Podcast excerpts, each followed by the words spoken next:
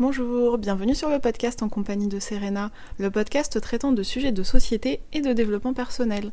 Pour plus d'informations sur ce podcast, je vous invite à consulter l'article associé sur mon blog serenamente.fr. Bonjour, bienvenue dans l'épisode 23 de ce podcast. Aujourd'hui, je voulais aborder avec vous la positive attitude. En d'autres termes, comment positiver afin d'être plus heureux? C'est un vaste sujet. Je ne prétends donc pas le traiter de manière exhaustive. J'avais juste envie de vous donner quelques pistes de réflexion afin de positiver et d'être heureux au moins un peu plus qu'avant. 1. Listez 3 choses positives par jour. En prenant le temps de lister trois choses positives par jour, on se force à voir le positif et on finit par le devenir un peu. Les choses positives doivent vous faire du bien et peuvent être infimes. Par exemple, j'ai fait une promenade en forêt, j'ai été à mon cours de Zumba, j'ai préparé des cookies. 2. Lire une citation positive par jour. Dans le même état d'esprit, lire une citation positive par jour permet de garder en tête ce mode de fonctionnement positif. Le cerveau se focus ainsi un peu moins sur les éléments négatifs. Par exemple, moi qui suis maintenant au seuil de ma vie, je deviens convaincu que l'amour est la solution à la plupart des problèmes que rencontrent les êtres humains dans leur vie. L'homme qui voulait être heureux, Laurent Gounel. Vous pouvez d'ailleurs retrouver une chronique sur ce livre sur mon blog. 3. Notez les compliments que l'on nous fait pour reprendre confiance en soi. Et si, au lieu de ne voir que tout ce qui ne va pas chez vous, vous preniez le temps d'être bienveillant avec vous-même En notant les compliments que l'on vous fait, vous devriez gagner en estime de vous et être par la même occasion un peu moins négatif. 4. Être bienveillant avec soi-même. Souvent, lorsque l'on entreprend quelque chose, comme un nouveau sport ou la lecture d'un livre, on est trop dur avec soi-même.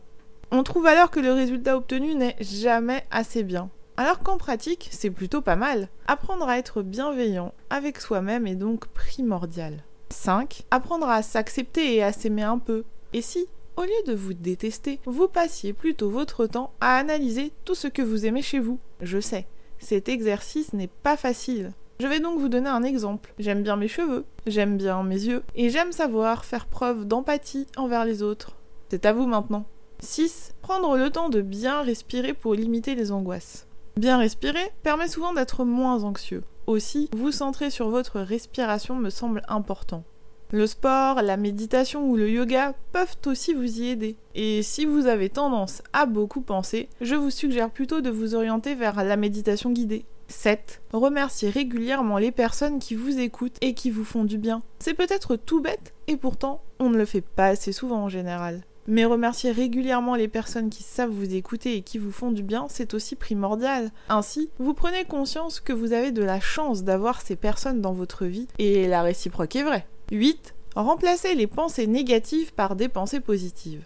Évidemment, ce n'est pas si simple, mais à force d'essayer, les pensées négatives vous impacteront moins. Par exemple, si vous avez raté un entretien d'embauche, c'est simplement parce que quelque chose de mieux vous attend ailleurs.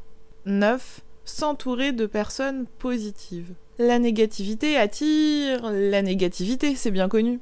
Alors voyez plus souvent les personnes positives de votre entourage, vous ne vous emporterez que mieux. 10. Se rappeler d'une émotion positive bien ancrée. Si vous ne vous sentez pas bien, il va falloir que vous trompiez votre cerveau pour qu'il vous envoie ces fameuses hormones du bonheur qui vous feront vous sentir bien et être plus positif. Vous devez faire en sorte de ressentir des émotions positives telles que la joie, pour cela, vous pourriez faire appel à vos souvenirs et visualiser un moment de votre vie qui vous a permis de ressentir intensément ce sentiment de joie. Pour ma part, je pense toujours à ces vacances où j'ai pu être apaisé instantanément en voyant la mer. 11. Se forcer à sourire. Enfin, à force de sourire, même s'il s'agit là d'un sourire forcé, vous allez prendre l'habitude de sourire et donc d'être globalement plus heureux. Voilà, cet épisode est maintenant terminé.